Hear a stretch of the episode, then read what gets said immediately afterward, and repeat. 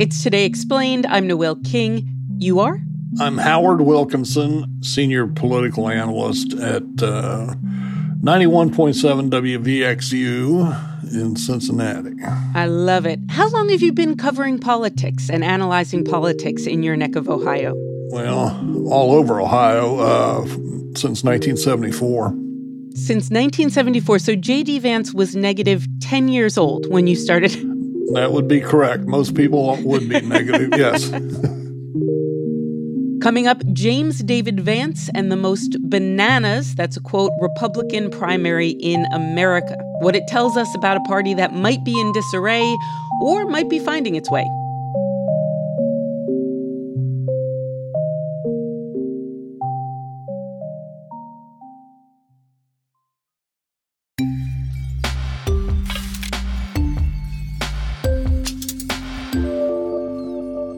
J.D. Vance is a figure of national importance these days, but he made his bones with a best selling memoir about growing up in white working class Ohio. It's one of those books that strives to explain a place and its people, which is why we wanted to talk to Howard Wilkinson, who knows the place and the people.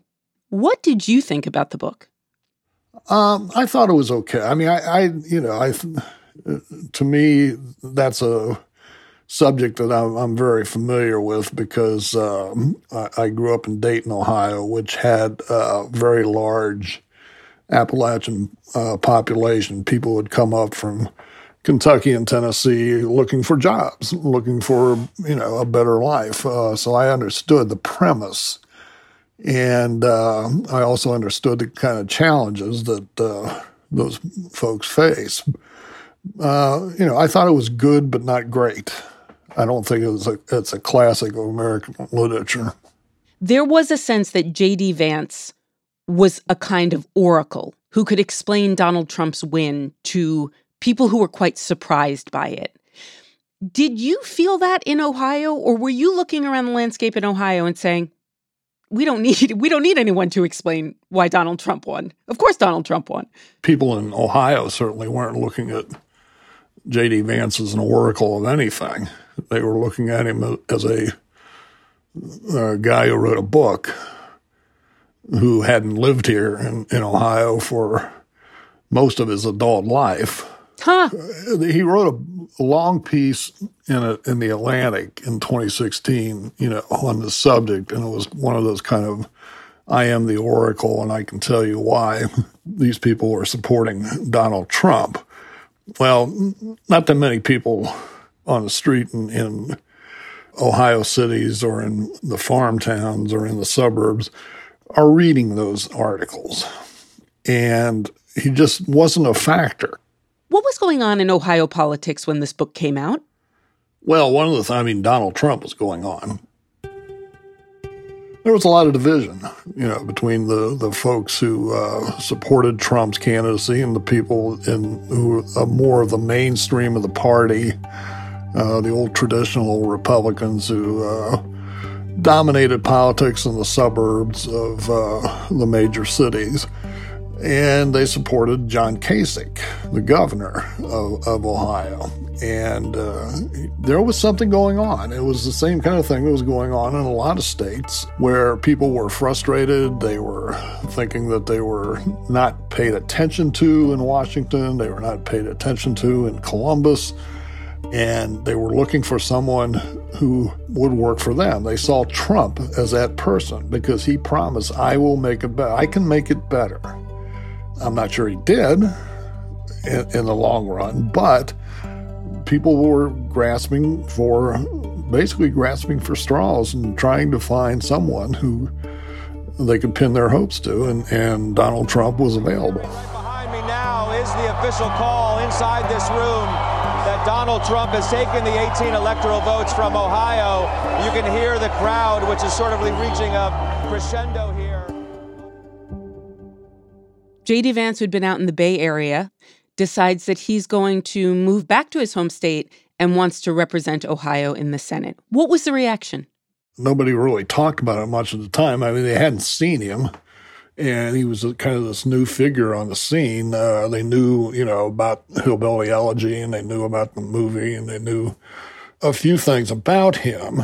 I think it was probably a surprise to most people that he really hadn't been an Ohio resident for a long, long time. Once that set in, some people looked at him and said, "Okay, that's fine. We don't, we don't. It doesn't bother us. You know, he's an Ohio boy and he's just coming back home and he wants to help." Others looked at it and said, "Nah, he's a carpetbagger." If you're running for office, you do need to convince some people, or at least some percentage of people, that you're not a carpetbagger, that you really are of the region, if you're not recently from the region. How has J.D. Vance gone about doing that? How's he convincing people? I don't know that he is. I mean, he, what he does is he talks a lot about uh, what he sees as the th- the issues that Ohio, are important Ohio Republicans. We're for middle class people being able to raise a family and do it on a single income.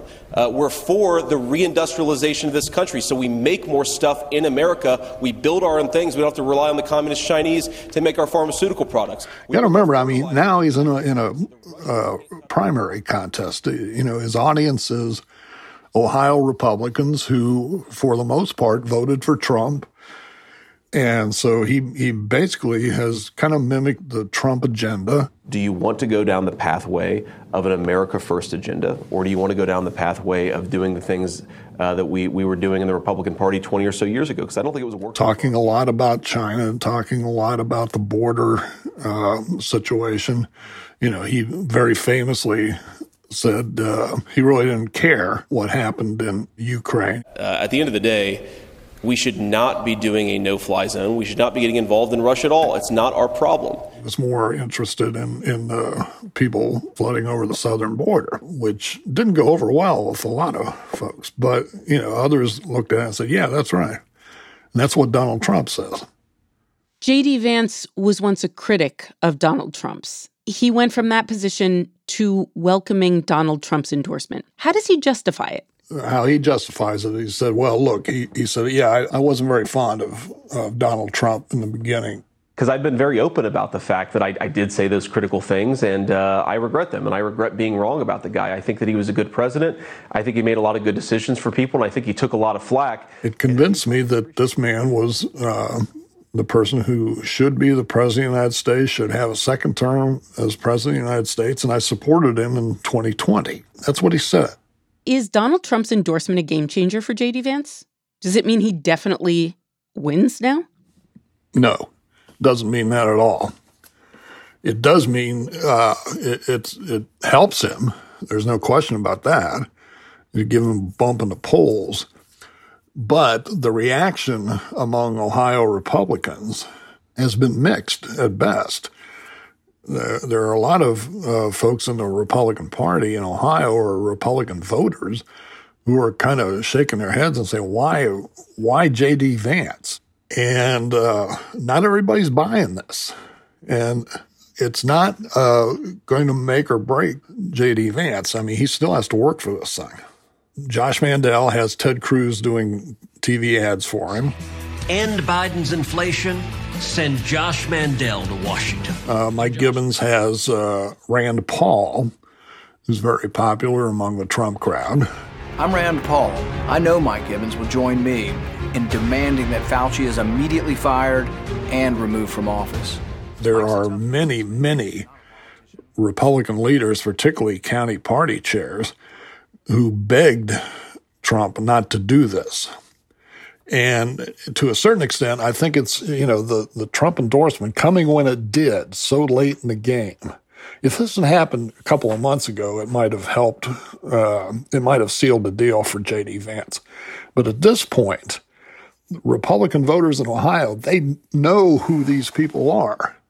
Do you think J.D. Vance is kind of a typical politician who tries on identities and uses which identity works in order to win? Like, what do you think is at this gentleman's core? That's what I've been trying to figure out too, because he has changed, you know, a number of times during his lifetime.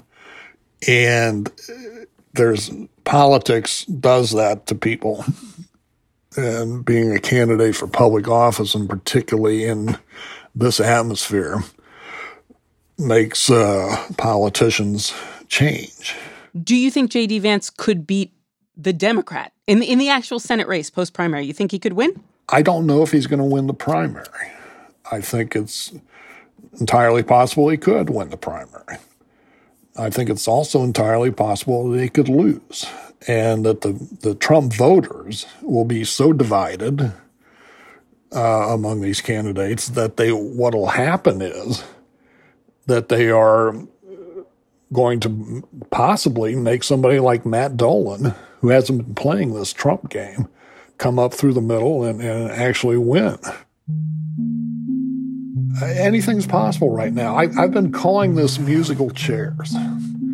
This is going to be one of those primary elections where whoever is sitting in the last chair in the room, when the music shuts off, that's going to be the winner.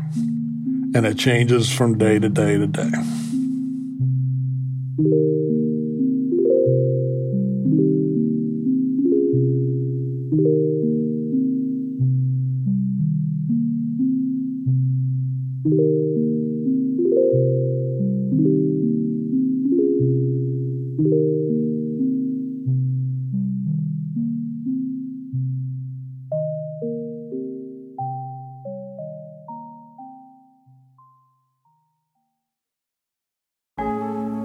Support for the show today comes from Mint Mobile. There's lots of ways to spend $15. Like, I don't know, what would I spend $15? Maybe like a really good burrito and a drink, because I think $15 for just the burrito would be a little steep, but with a drink, you know, probably about that. Anyway, you could also put your $15 towards a new phone plan from guess who? Mint Mobile. By switching to Mint Mobile, you could say goodbye to an overpriced monthly plan or unexpected fees. How much does your cell phone plan cost? Probably not $15. To get this new customer offer and your new three-month unlimited wireless plan for just 15 bucks a month, you can go to mintmobile.com slash explained. That is mintmobile.com slash explained. You can cut your wireless bill to 15 bucks a month at mintmobile.com slash explained if they really want me to say that. $45 upfront payment required, equivalent to $15 a month, obviously.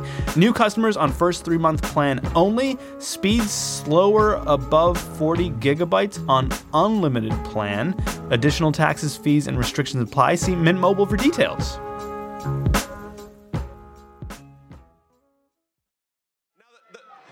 President is right. I wasn't always nice, but the simple fact is he's the best president of my lifetime, and he revealed the corruption in this country like nobody else.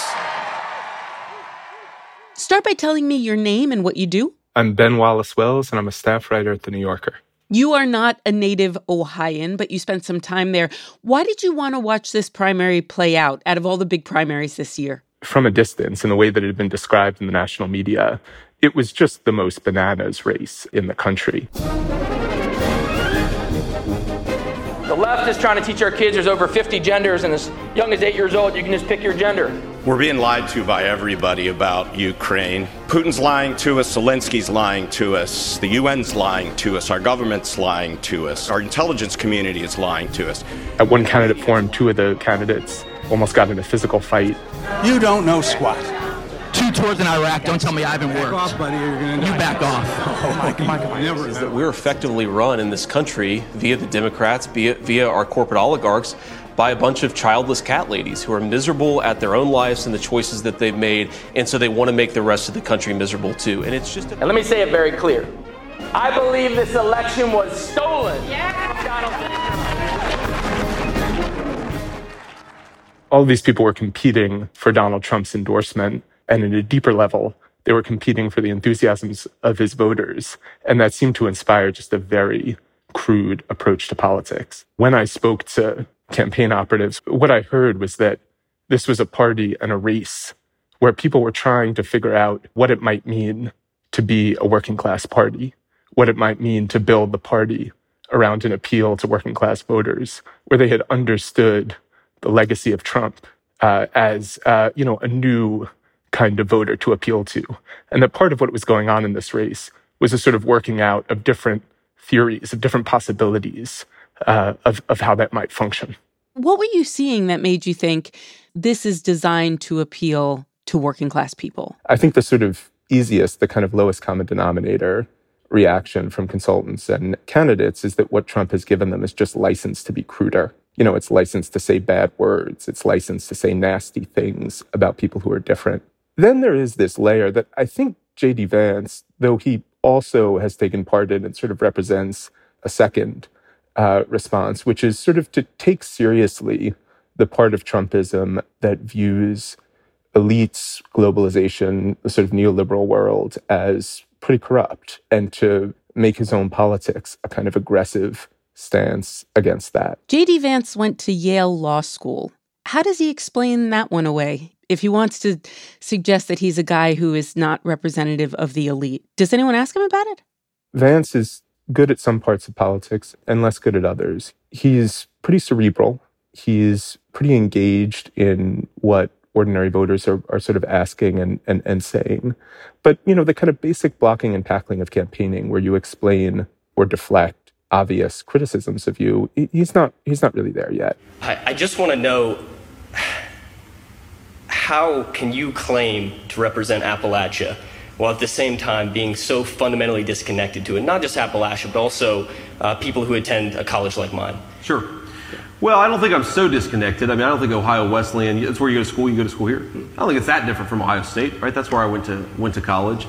Uh, look, man, I'm, I'm not going to uh, hide from the fact that I've been very successful and I've been very lucky. Um, I've worked hard, but I've also, you know, everybody I think gets gets a few lucky breaks. Why did Donald Trump endorse this man? Trump wants to win. He wants to, you know, continue to demonstrate to this party that he is the essential figure because he is the man who can get candidates victories. Uh, he is the man who can connect with the new base of the party. Vance, to me, was certainly the most impressive of the figures that I saw in Ohio. He, he was the smartest. He had a view of what the Republican Party should be doing that went beyond this kind of pattern of crudity um, that, that we discussed. If you were going to put your finger on somebody and say, you know, I want to tip the scale for this guy, um, Vance seemed a, a, a pretty good bet because, you know, he would obviously owe the election to Trump. He also probably would be a favorite to to win in November over Tim Ryan, the Democrat who's running. So it seems sort of like a like a good match for somebody who wanted to win, wanted to be seen as a kingmaker. He fits Trumpism uh, in a way that the others don't. What did J.D. Vance represent before his political bid, do you think? And to whom? I think J.D. Vance succeeded as a public intellectual because he evoked a kind of liberal guilt. I think he, he represented uh, a vision of small town America that had been uh, degraded and betrayed by the forces of finance, industrial and economic change. So my grandparents really were optimistic about the future. They thought that their children would have the American dream, even though my grandparents were born in poverty in eastern Kentucky coal country. But it hasn't really materialized. And you think about yeah. these areas that have really suffered economically, that have stagnant upward mobility, it's a certain pessimism about what their own children and grandchildren will expect. And I think that's where the real bitterness comes from. He presented himself as a witness to the ways in which that pressured rural America and the ways in which community and family fabrics might serve as a sort of counterweight or, or mechanism of repair.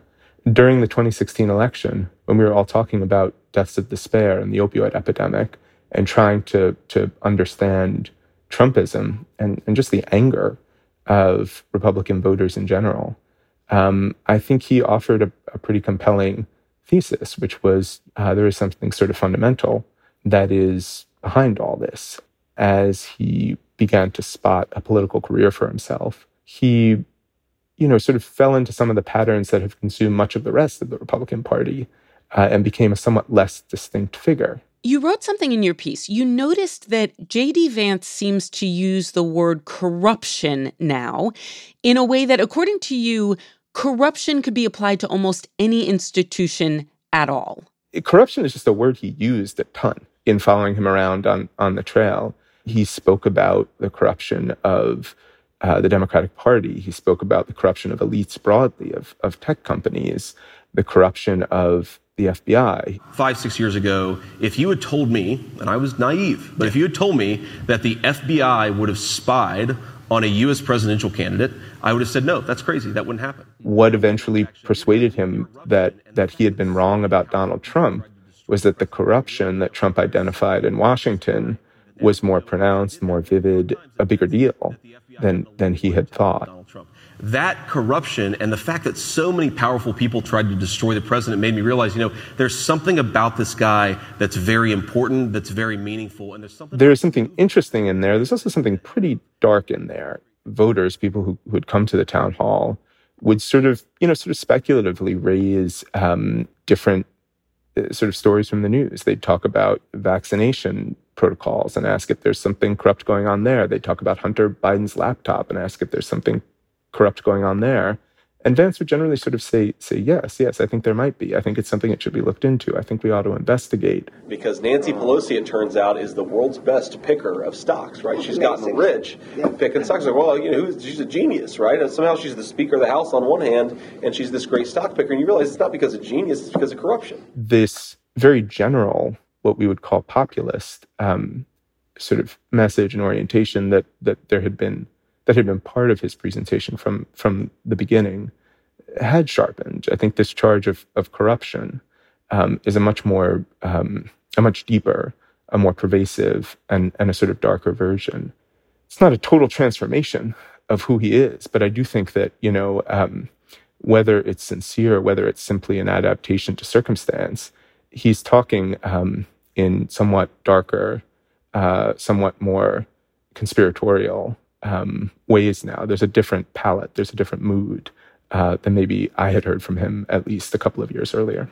Why do you think it matters to so many people whether J.D. Vance has changed? I think it matters because the Republican Party feels totally up for grabs right now. It, it's not clear at all what the party is gonna gonna stand for in five years, and you can draw an argument right now that says basically nothing's changed still Mitch McConnell's party, still in the pocket big business, still, you know, uh, bristling social conservatism. But you can also draw an argument that says, hey, wait a second, like maybe all of this hostility towards Facebook, towards China, towards Amazon, to, towards illegal immigrants, maybe that's not just a passing thing with Trump. Maybe that's not just specific to this one figure, but maybe that's going to be a central part of the Republican Party and its politics going forward. This sort of orientational question of, of what, what the party stands for, of what it stands against, is, is really important and feels really up for grabs. And I think that Vance is somebody who was close to a lot of establishment figures in the Republican Party, you know, earlier on, uh, who came out of Yale Law School, who has a fancy book agent, you know, who was sort of part of a very elite world. I don't say that pejoratively either, but I do think it suggests that like people have thought this is a talent for quite a long time and sort of an interesting figure. And so though he doesn't have the same profile as Trump, you know, though he's a less significant figure in the evolution of the Republican Party, in the same way that that what Donald Trump actually cared about didn't care about, in the same way that that mattered, who JD Vance is, those questions really matter too. In a party where the lines of right and and moderate were more clearly drawn. I think that, you know, these questions of personal orientation, of change, of persona would matter less. That's not the Republican Party that we're that we're living with right now. Right now, in both interesting and complicated ways, things are just up for grabs.